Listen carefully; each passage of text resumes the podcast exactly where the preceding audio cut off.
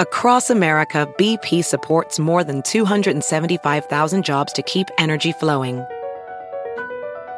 Jobs like updating turbines at one of our Indiana wind farms and producing more oil and gas with fewer operational emissions in the Gulf of Mexico. It's and, not or.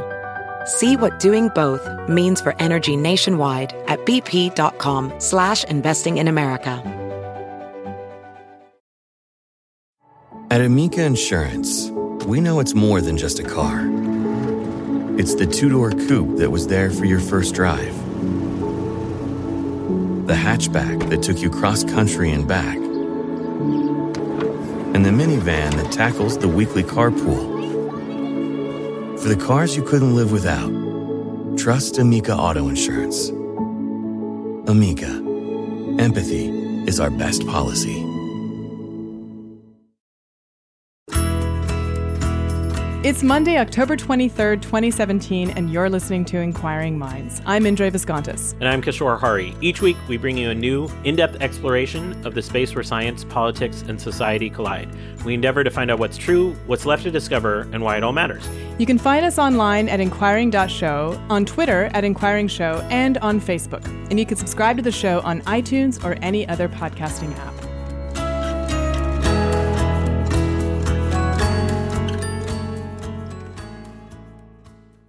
Inquiring Minds listeners probably know that I work at the University of California, San Francisco, and one of the programs I run is I put on a giant party for science enthusiasts across the Bay Area that I like to call the Bay Area Science Festival. I mostly like to call it that because that's its actual name. Yeah, it's a good name.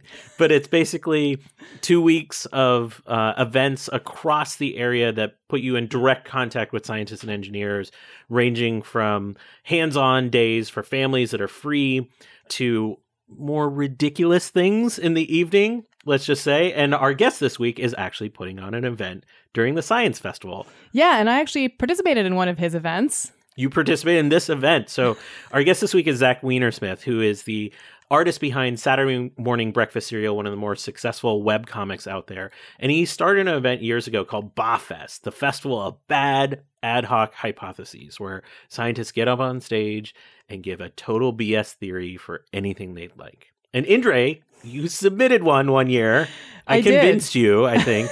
yes. What was your theory? Yes, I don't remember. Mine, mine was all about how um, handshakes are what make people uh, have more babies. or something like that. It My was favorite, something weird. Last year's was so brilliant. Last year's winner was so brilliant. It was uh, controlling invasive uh, species in Florida by pairing up invasive species and elderly uh, people in Florida to minimize healthcare costs.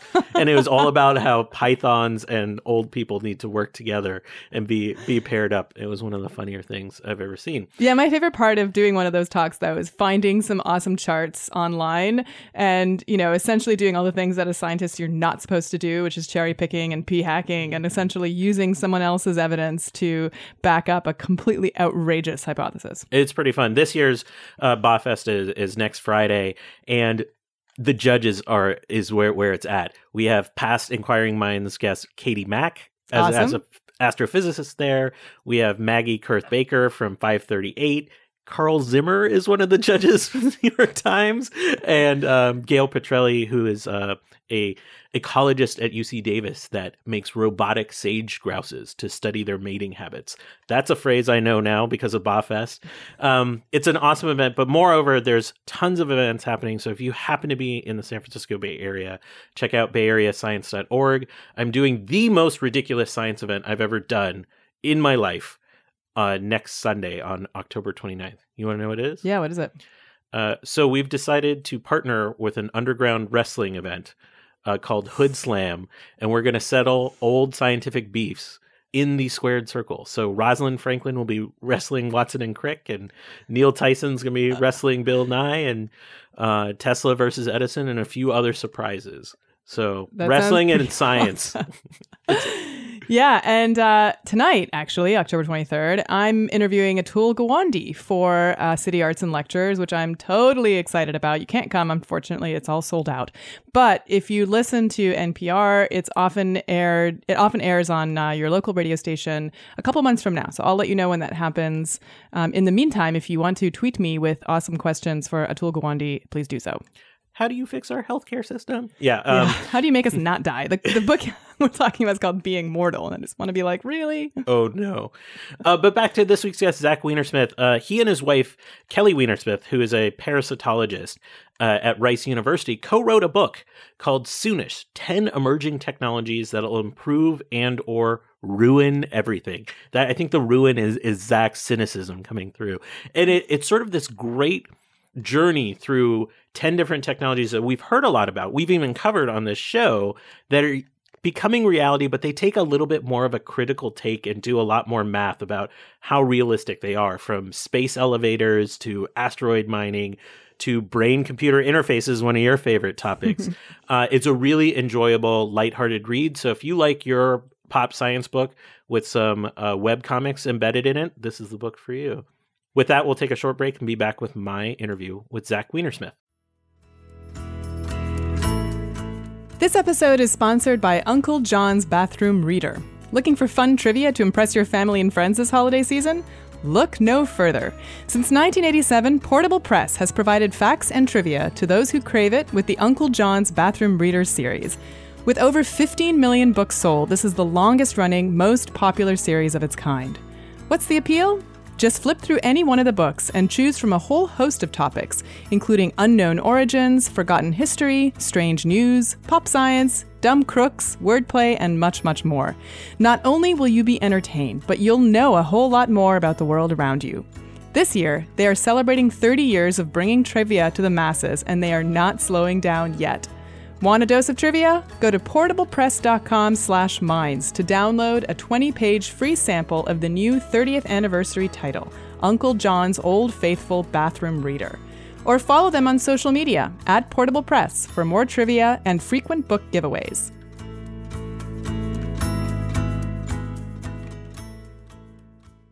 Zach Weinersmith, welcome back to Inquiring Minds. It's it's pretty good to be here. Well, the last time you were here, you talked to Indre, and you mostly talked about catapulting babies. Yes. And this is pre you actually having babies, I believe. And now you have two children of your own. So how has the catapulting gone? I'm I'm more convinced than ever that it would work, uh, but I haven't I haven't got the opportunity yet. It's uh, I need to wait for Kelly works from home, right? So Last time Zach was on, for listeners that don't remember, he was talking about BAHFest, his his big celebration of of ter- terrible hypotheses that uh, scientists and others participate in. It was great, but this time he's back to talk about the near future, some technological developments that are going to ruin our life or make them better.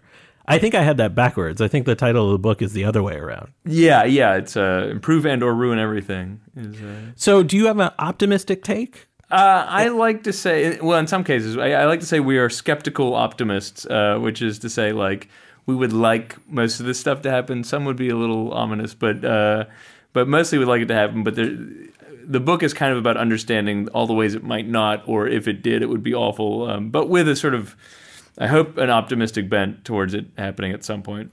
We're not going to go through all 10. It's this is a wonderfully surprisingly dense read. Like you you really delve into the details with your co-author, your wife Kelly Weinersmith. But I want to uh, touch upon a few that Yeah. are sort of my favorites. Like Yeah. this idea that space can be for everybody. It seems like so many billionaires keep telling us about how we need to go to space, but they are billionaires, so it doesn't feel Yeah. like the price tag that it actually takes to get to space is, is accessible to us. And that's where you really start an economic argument about getting to space. Yeah. Yeah, actually, a, de- a decent amount of the book, because we're trying to describe limitations, comes down to economics, which is like the dream crusher um, for a lot of this technology. So, in, in terms of going to space, um, the main paradigm we have is you launch a rocket to space. Well, I shouldn't say the main; it's the only way we have to do it. Um, and the problem with doing that is you dump the rocket, uh, you lose the rocket. And, and if you don't know, if you look at a rocket, it's about 80% fuel by mass and about 16.5% the rocket. And so uh, just to go to low Earth orbit, um, you're talking about about three and a half percent of your rocket actually going to space. So uh, the way we say it in the book, what happens is it would be like if you wanted to go from New York to LA. And instead of being able to just do that, what you would have to do is fly over LA, jump out of the plane, parachute down, and then the whole machine, the, the, the plane would crash into the ocean and explode. Um, and so, I, I, roughly speaking, it would cost a million dollars a person or something. You probably wouldn't do it too much. Um, but that's essentially what we have for rockets. And even with uh, some of the developments about reusable rocket shells, Mm-hmm. we're still not bringing down the price that significantly. No, and, and, and so so for reference, so SpaceX is the only company that can do that. Um, well, the only entity that can do it actually. That the- we yeah. know about. Well, yeah, all right, yeah. The, the the the secret conspiracy, the New World Order can do it, but I wasn't supposed to tell you about that. But uh, but yeah, so um, what SpaceX does, so they have a, a reusable rocket, but one it only la- I shouldn't say only like it's awesome, but it lands the first booster stage. So if you don't know. A rocket that goes to low Earth orbit or wherever is usually made of basically three rockets stacked on top of each other. And the reason you do that is because one, you know you're mostly fuel. So once you use up a ton of fuel, you're carrying dead weight if you don't dump part of the rocket. So what you do is you dump the first stage, and then you go on the second stage, you dump that, and then you go on the last little bit. Um, what they've done is that first stage, which is the biggest stage, lands on a barge, and then they get to reuse it. Um, so. Uh, so that's really exciting. That um, I think Elon Musk said they c- could get the price down um, by like ninety percent, but you have to That multiply that by optimistic. yeah. There's there's there's an Elon multiplicative factor you need to enter into that, but but um, it's not too crazy because the the rocket itself, the machine, is the expensive part, right? The fuel is almost nothing compared to the overall cost. It's like probably something like one percent of the cost, like like an airplane, right? The expensive thing is the airplane, not the the airplane fuel. but we're still, you know, wasting certain wasting quote unquote resources to to get up there. Aren't there other options out there? I mean, I've all, long heard about the space elevator. Yeah, so the space elevator is the coolest go to space idea. Um, the problem, what we call in the book, the, the problem is the middle part, uh, the uh, 100,000 kilometer cable. Um, so for people who don't know a space elevator, what you should visualize is something that looks like an oil rig out at sea in the middle of the ocean, and then up from it extends this thin thing you almost can't see at a distance, which is this thin cable or maybe a ribbon shaped thing that goes up through the clouds all the way to space. It goes way, way, way, way, way, way out. Uh, 62,000 miles in, in, in the classic version of it, uh, and then attaches to probably an asteroid, some heavy object in space that acts as a counterweight. Um, and without getting into the physics, it's kind of like when you're spinning a, a sling around. It's way easier to spin it if there's a rock on the other end, um, and and you need to get it just right um, so that the mass um, the, the center of mass is in geosynchronous orbit, and all that means is that you don't want the cable to wind around the Earth like it's a you know thread on a spindle because that'll be sad. Um, but anyway, so uh, um, I, I- don't know how, how thick I should get in on why this is valuable. But, uh, do it. I, I have to admit, like the the initial when I heard, first heard about space elevator, um, I was a kid and reading some science fiction, and I always had in my mind the view of a escalator. I know it says elevator, but I had like an escalator from the Far Side picture of like ascending to heaven is what it was. But when you get down into the physics, it gets really complicated really quickly. I think. Um, uh, we had Andy Weir on the podcast uh, a couple years ago before the uh, before the Martian movie came out, and he talked about some of the math off air um, getting really complicated and just sort of not being able to hold its own integrity. Right. So the way I, I don't think we use this in the book, but the, the way to think about that um, is like imagine you are on top of a cliff and your friend falls off, but you got a rope holding them, right? So the thing you mostly care about at that point is how much your friend weighs. Like whether they've been on a diet lately is very important to you because mostly you're holding your friend. But if the cliff is say a thousand miles deep, the main weight, and I feel to me this is very counterintuitive because somehow in my head a rope weighs literally nothing, right? But actually, a, a thousand miles deep, if you assume like say every ten feet of cable of rope is a pound, a thousand miles deep, you've got uh, you know five hundred thousand pounds of rope, and so you don't care at all about what your friend weighs. You care about the cable holding itself up. And, and, and of course, it's going to snap it, itself apart because you know it's not going to be designed to hold 500,000 pounds. And this is the problem with the space elevator. Um, so what you need for a space elevator is what's called specific strength. Um, which just means, um, uh, without getting too physicsy, essentially it means you need a material that's super lightweight and super strong. We, we you, want Superman's hair, right, from the movies, uh, and it turns out it's really hard to make Superman's hair. Um, but there is a substance called carbon nanotubes that might maybe possibly do it. uh, but we're not very good at making carbon nanotubes. Uh, Not at that kind of scale. I mean, Right. like there's definitely been carbon nanotubes made, but we're using them on a on a microscopic amount. of e- Exactly. Well, the, yeah, the big issue is what you need really is to have one nanotube be 100,000 kilometers long. Instead of like layers of nanotubes, which Right. is generally what we see uh, Ex- being created in lab settings right now Yeah. for a different amount of strength. We're not done with space though, so okay, Yes. I can't have a space elevator because physics. Um, so physics ruined that one. We have some hope about just launching us water bags up into space with uh, with reusable rockets, bringing down some cost.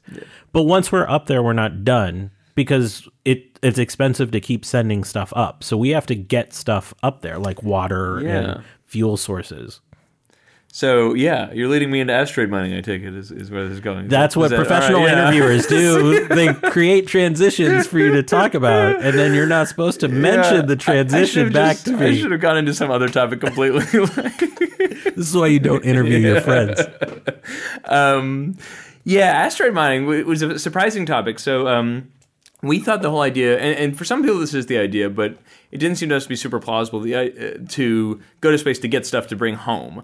And, and this kind of comes down to economics because the question is not whether there's valuable stuff in space, because of course there is. It's, it's a question of whether you'd be better off digging on Earth. Um, so you get these um, you get these sort of silly um, news things that are like, you know, there's a hundred trillion dollars worth of X in the asteroid belt, but you could literally say that about Earth. You could be like, did you know there's uh, fifty billion trillion dollars worth of stuff in the core of the Earth? And it's like, yeah, but it's going to cost more than that to go get it. Um, so so that probably that's implausible that we're going to go to space. May, they're, they're like if there was an asteroid made of gold or something, maybe, and there's not. There's just not. Um, so even if space were cheap, it'd probably be pretty implausible. Plus, there's a geopolitical concern, which is like, how do you feel about some other country or even the country at the moment bringing back uh, like a huge hunk of metal to land on Earth? Uh, uh, with, with, with it in mind that, that if it landed in the wrong place at high speed, that's like setting off a nuclear bomb. Um, Wait, so you don't see any plausibility to asteroid mining, even for if we keep it in space and do the Right. mining up there? That's that's the one plausible idea, which is you, you if you can refine it in space. The the way we describe it is it's sort of like it, like there's a junkyard in space. There's like leftover planet chunks, and so given the cost, even with a spa- space elevator of putting stuff in space, if you consider you have this asteroid belt, it's already in microgravity, right? So so for for listeners who don't know or haven't thought about it, one one thing we mentioned in the book is from a purely energetic standpoint, from the amount of energy it takes to boost something, it's easier to get something from one of the moons of Mars to Earth than from the moon of Earth to Earth, right? And that's because the moons of Mars are these little. If you've seen them, they look like potatoes because they can't even hold themselves into spheres. They're very small. I think we calculated you could. If, it, if you could hold it to the asteroid, you could drive a motorcycle off it and just fly off into space. Um, so I think Mars might pull you in. We didn't calculate too hard, but but in terms of its escape velocity, you could you could motorcycle off. So the point being that once you're in open space, it's easy to move around. It, it costs no energy other than the initial energy you need to get up to speed.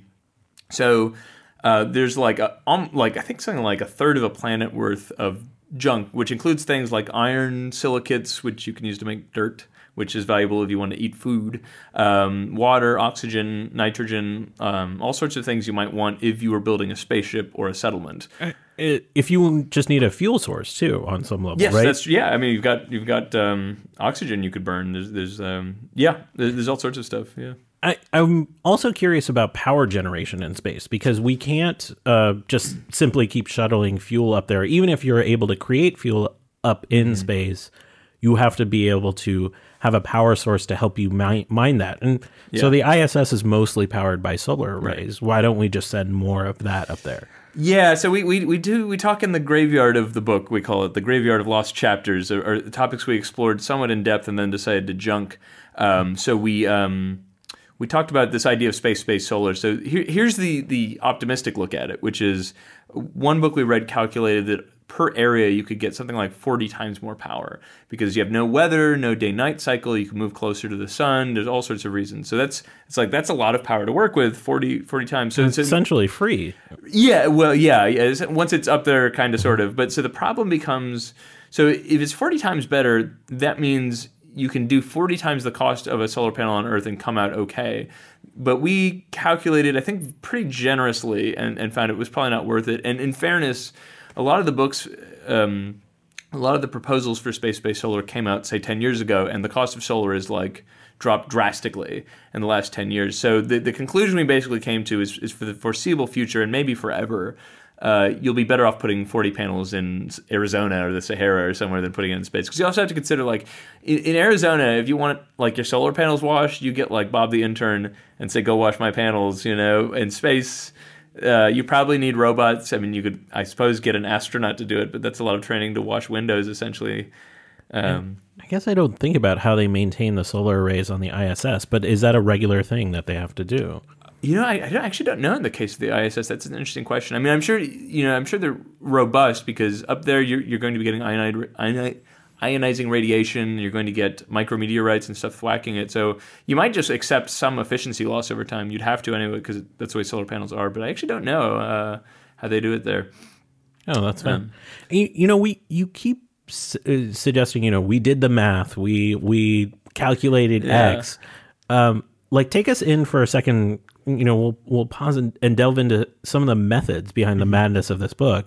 Like, did you literally sit down and like just do the math of these crazy ideas? Like, how did all of this form? Yeah, so in, I mean, I should say it's fairly straightforward math. It's like cost benefity stuff, but um, no. But how do you get to the point where like, what if we had a motorcycle on Deimos? what would happen? Yeah, well, I, yeah. I mean, so we're one, you know, so we, we were we're not experts in these topics, so we just do what math we know how to do. So like calculating whether you can zoom off Deimos is pretty pretty easy because you can look up the escape velocity. That means in this case, because there's no atmosphere or anything, you just have to know what velocity you need to hit to escape. Um, so I think I, I, I want to say on, on one of the moons of Mars, I forget which, it's 25 miles per hour. Hence, for sure, a motorcycle will get you off. Mind you, it's a little trickier because the motorcycle also can't like get any traction going, exactly. right?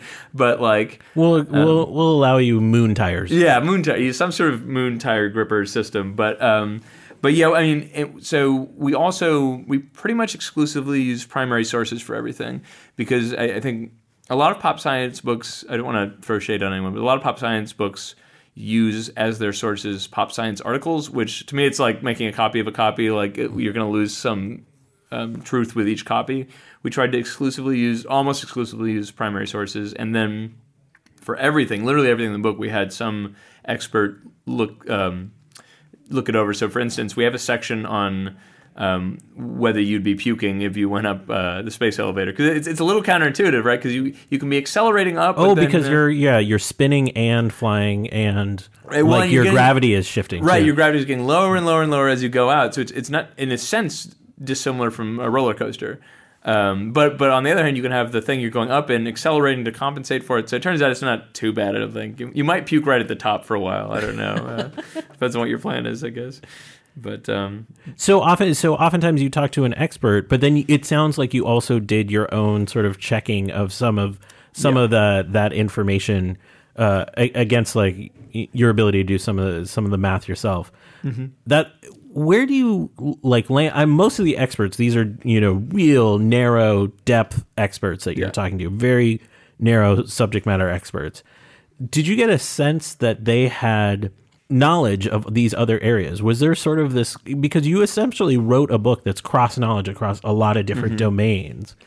And we see very few generalists like that in science these days. Yeah, um, I mean, some fields are kind of naturally multidisciplinary. I, I, think of brain computer interfaces kind of that way um, because you know, like one, like one guy we talked to, Eric Leuthardt, is he's just cooler than regular people. He's like a neurosurgeon. Like one, we we, we were interviewing because he's also a BCI guy, a brain computer interface guy, and we wanted to interview him, but we had to talk to his secretary. And she was like, I, I think I forget what it was. We had an interview set up, and then he he couldn't because he was doing like like surgery on someone's brain suddenly, and and he's just seems fair. Yeah, yeah. It's like okay, I guess I guess I'll let that slide. Uh, I won't make you come in, or I guess he could have done both at the same time. That would have been cool. Um, but yeah, um, there there isn't a lot of cross disciplinary stuff. I'm trying to think. Um, I only ask because this idea of like the the person that's thinking about the space elevator probably mm-hmm. has something meaningful to say about brain computer interfaces too. It's just those two never collide. Yeah, that's that's probably well. That's that's the way science is these days. Uh, uh, maybe it's always been that way, but th- there is a lot of siloing. Um, I, part of, part of the appeal for us of, of doing ten different things, and for that matter, doing BAHfest is is we get a bunch of people from different universes um, kind of together, uh, which is which is fun for us anyway. I do want to talk about brain computer interfaces since you brought it up. Uh, partially, I was at an event last night, and um, this isn't quite a brain computer interface. It's more about human augmentation. But uh, one of the speakers at this event last night was a neurosurgeon, and and um, he's like, "Yeah, my wife and I got this thing implanted in our hand," and I was like, "What do you like?" At first, I was like all creeped out about it for Yeah, a second yeah. because there's this thing like slightly moving in between his thumb and and index finger underneath the skin. I'm like, "What is that?" He's like, "It's an RFID chip," and like, and his wife starts talking about how now she was able to program it to be her badge at work. And so she just swipes it her hand in front of doors to open things. And it, it brought up this idea like um uh I, i've had friends write about a whole slew of people doing human augmentation and this merge of technology and biology Yeah. um it is sort of fascinating. So i'm i'm real curious what you found when you started to delve into brain computer interfaces which is this broad field. Yeah, very very broad field, but um, the, it, most of it's pretty rudimentary. Um, uh, but there is a lot of neat stuff. It's just it's very hard. I'm sure this was a problem with the RFID chip. There's, there's a fundamental problem with putting stuff in the human body, which is like the human body's not designed for it. it doesn't right? like foreign stuff No, it. it doesn't. So, for example, one of the most invasive ways to do what we, we sort of cutely call brain reading um, is you can use what's called um, I think it's called a Michigan array. It's, it's in the book, but it, if, if you want to visualize it, imagine like um, like uh, just a, a whole lot of like one of those boards of nails that like you'd have at a, a circus act or something. Only it goes on, into your brain. Um, and the the reason you do this is you get really good data. There are electrodes on the end of the needles. You get very good information. Um, but there there are two problems. One, if you imagine you stuck one of those in Jello and then you had to carry it around all day, you know you you could sort of visualize what happens. Um, and you know it's it's embarrassing. Let's say if you get an inflamed, infected brain, you know you. Yeah. Embarrassing. That's your word to yeah, describe that. Yeah, yeah. You don't want your friends to find out, and uh, no, but um, but so uh, the other down, like in addition to the like obvious downside of an, an immune response to needles in your brain, um, the immune response affects the signal negatively. Um, so after it's in there for a while, it stops working. So you've you've gone to all the trouble of putting an array of spikes in your brain, and then it stops working after a few months. Um, and so you know there the idea that at some point you would get this done on a permanent basis for some reason is it, it, it's, it's surely going to be possible, but uh, it's going to take a lot of work. But that's only one form of an interface where Yes. there's something implanted in you. There's a lot of other interfaces that are a little bit different. What give us an like an optimistic take of a brain computer interface that you th- saw as having some potential. Yeah, um, well, just as a little background, there, so there- there- there's unfortunately there's kind of a trade-off between quality and invasiveness. So so you can get you can get an EEG cap which has been around since the 70s, and there's there's better better data analysis now, but it's still you know you, you have if you want to visualize like a shower cap with electrodes all over, it's what you think of when you think like electroshock therapy or something. But it's just detecting brain signals. And so you can already use this, and it's cool, and but it, it's very aggregate. Um, it has to be like fifty thousand neurons doing something together.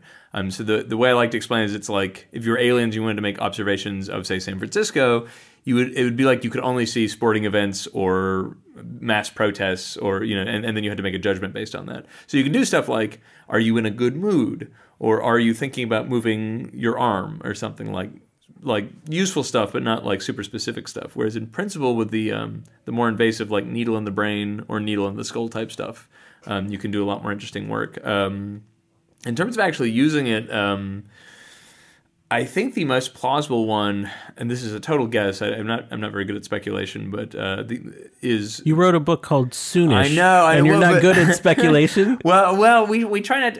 I, I'm using speculation, I guess, negatively. I'm like, we don't do a lot of like future casting. We do a sort of like if A then B type of future Yeah, casting. Yeah. Like, yeah, I'm I'm trying to be. I, we're not like futurologists. I don't want to go down that universe. I have no no offense to futurologists, but it's not what we're trying to do. Um, but yeah, so. There, there are a lot of ways you could quote unquote non-invasively like electroshock part of the part of the brain, um, and that sounds maybe a little terrifying. But so like um, it's actually a good example of how things like this can be really good and really bad, and it's hard to say what'll happen. So, in, in principle, one thing you could do is the computer could detect whether you're like drifting in focus and then bring you back to focus. So the nice version of that is suppose you're driving a train um, or even a car or what have you. You have a machine that can do that. You you'd probably want that. That's nice. That's great. You'd probably love that for your teenager, um, who, like if they're out late driving or something. But imagine that same technology being used on like workers, right? So now you're in a situation where you know your your coworker is willing to wear the helmet so that the company can detect when he's you know using Reddit or something, and and shock him back into focus. Um, and but maybe you're not. But guess who's getting the promotion then? You know, um, so. The, uh, So there's some morality at play. Is big what you're time suggesting. yeah yeah well there's also just sort of personal autonomy stuff which is like um, you know once your brain can interface with a computer like you you've lost a huge amount of privacy like the, the one like the one privacy you feel like you'll always have is you can you can you can think the most disgusting vile thoughts in your own head and no one will ever find out you know what i mean not that i do that uh, but i saw you nodding um, Sure. yeah, yeah. but but this is like the, the last permanently private place is your own brain. It's where you can say whatever you want as long as it's to yourself. Um, and the moment you you have an interface between that and anything outside your skull, it's gone. Um, Oh, that's fascinating because every conversation about this is really in the lens of augmentation Mm-hmm. or enhanced productivity. But to think about it from a privacy perspective, Yeah, and what's really eerie, yeah. So one thing I think about is like, so I use Facebook, but I'm like, I'm 35, so I'm I, I I'm not like a native Facebook person. I'm I'm almost not even a native internet person. Like, internet didn't come along till I was like 10, so I didn't like. It's not like the backdrop of my life. But so I'm already having that thing where I see people using Facebooks in ways that like weird me out, like mm-hmm. baring way too much information. And then for my parents, it's like bizarre to them. Like the people, like even the idea, like that you would go on Facebook and say I'm feeling depressed. To them, that's like it's like crazy. Like when you're depressed, you call your friend. You don't go to like your thousand casual acquaintances and say I'm sad. But like to me, that seems normal. But mm-hmm. that's I grew up with that to an extent. And and so what's what's weird to me is I feel like if someone came to you or me and said, "Hey, we can screw a thing into your skull, and it's going to output your mood, and it's going to output like things you're thinking about or whatever," we'd say, "No, that's just that's too violative of my sense of self." But like. I suppose two, three generations hence, there's no re- like it might just be totally normal to them. So uh, that brings me to a, a great sort of last question, Mm-hmm. which is how uh, and you wrote a book called Soonish about these emerging technologies, and in some way you took this you know deeply scientific, rigorous look at at how it's going to impact society, but. How much of this is generational? Like, if we were here five years from now, Mm-hmm. um, would it be in it viewed in a totally different lens because of of how you were raised or the cultural identity Yeah. that you even have? Yeah, so I think that's especially true with BCIs. Uh, there's a chapter we do on um, organ printing, which which so like we're totally pro organ printing. It's very hard to be anti organ printing on any basis because there are people dying of not having organs, and so you, if you want to be opposed to it, you better have a good argument. And we are not opposed, but um, as a cultural matter, there's this interesting thing to think about, which is like how do you feel about bodies? Like we. Um, well, let me back up a little. So it's like I, think a lot of ethics has to do with common resources. So, um, so like for example, to me, when I was a kid, one one ethical rule that I was taught is you always clean your plate when you eat, and I, I think that's becoming less of a thing because the U.S. doesn't have a problem with eating food. Uh, at least not not if you're you know middle class or upper middle class. Even then, in the U.S. And we also have dishwashers that just like clean the plate for you. Yeah, cleans it for you. Don't worry about it. Um, yeah, so it's like you know, if, if if if getting food to eat is is a scarce resource, or or yeah, if getting help is a scarce resource, then ethics develop around it, right? There, there are all these things that are ethical because you're you're burdening other people if you don't behave right. And so we kind of have that with bodies, I think, to an extent. Like you have to treat your body well because like we can't fix it, uh, at least with most things, or like with with serious things. Um, and so, for example, hospitals have rules about who can get an organ, and, and part of those rules have to do with are you an alcoholic? yeah, behavior. and how reliable are you as a as a uh, as a donee? Because there's Right. Such value that's being invested in you. Exactly, exactly, and and and and which is a little uncomfortable because it's like on the one hand you don't want to go to a person with an alcohol problem and say you don't deserve to keep living, you know, uh, and, and and that doesn't exactly happen. But I think a lot of places they have a rule that you have to have been sober for a certain amount of time for for the simple reason that if you're going to destroy your new organ in six months, there's someone else who needs it more. And uh, but so if you, if you imagine a future where you just print off an organ and you've got a new one in 48 hours or whatever it is or 10 minutes, I don't know. Um, there's nothing unethical happening, but it, I think it really changes the way you think about your own behavior. I don't, you know what I mean? Like, it's, again, it's a thing that's like to you and I, might, it It's might very be really gray. weird. Yeah, but then again, like in two, three generations, it's like, well, of course I can like in, in, ingest any substance that doesn't break my brain, and it's no big deal because I can always go and get it fixed. Um, And like I said, there's nothing I don't think ethical about it. I think it'd be unethical to say no, you can't do this. Um, but it's it, will be weird for us if it happens. It'll be weird for we'll be the like old people being like, well, you gotta take care of your body, and it's like, nah. I feel know. like that's a common theme through the book. It'll yeah. be weird for us. The book is soonish: ten emerging technologies that'll improve and or ruin everything. Uh, Zach Weinersmith, thank you so much for joining us on Inquiring Minds. Thanks for having me. So I loved hearing you and Zach talk about each of these, you know, different uh, technologies, and and it, there certainly are a lot of food for thought. And Zach has like such a way of expressing his ideas that you just he has to be right. I mean, he just he has such authority.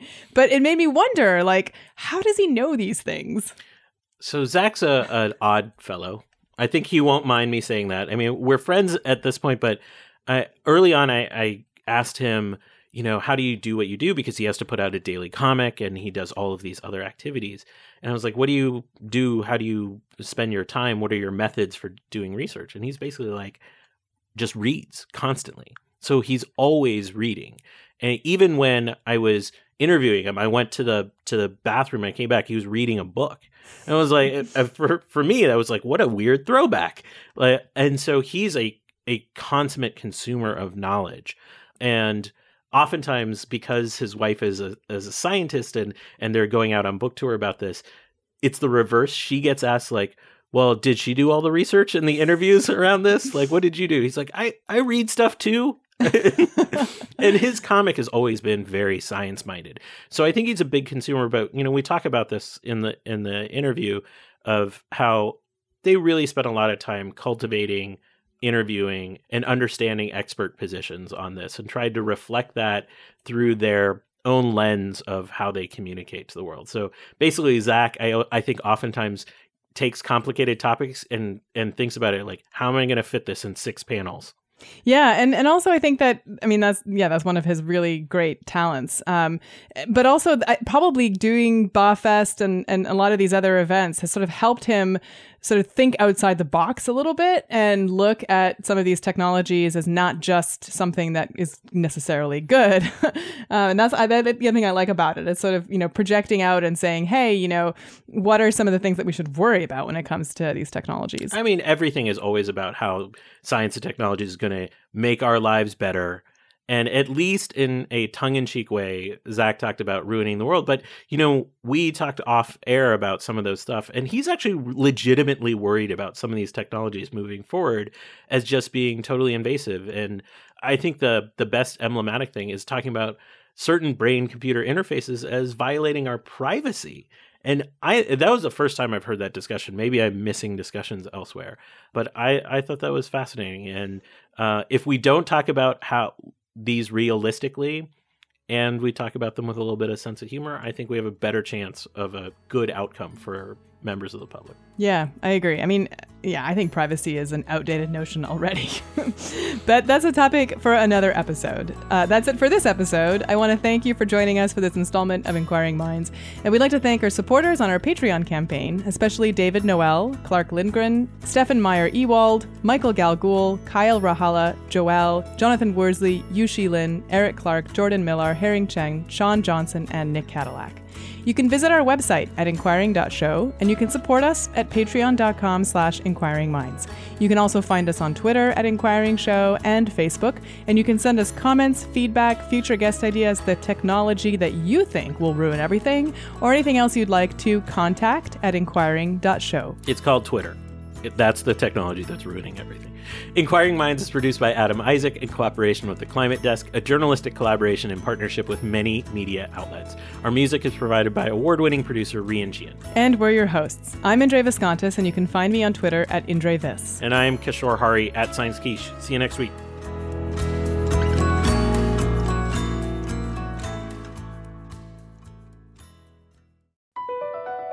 BP added more than $70 billion to the U.S. economy in 2022 by making investments from coast to coast.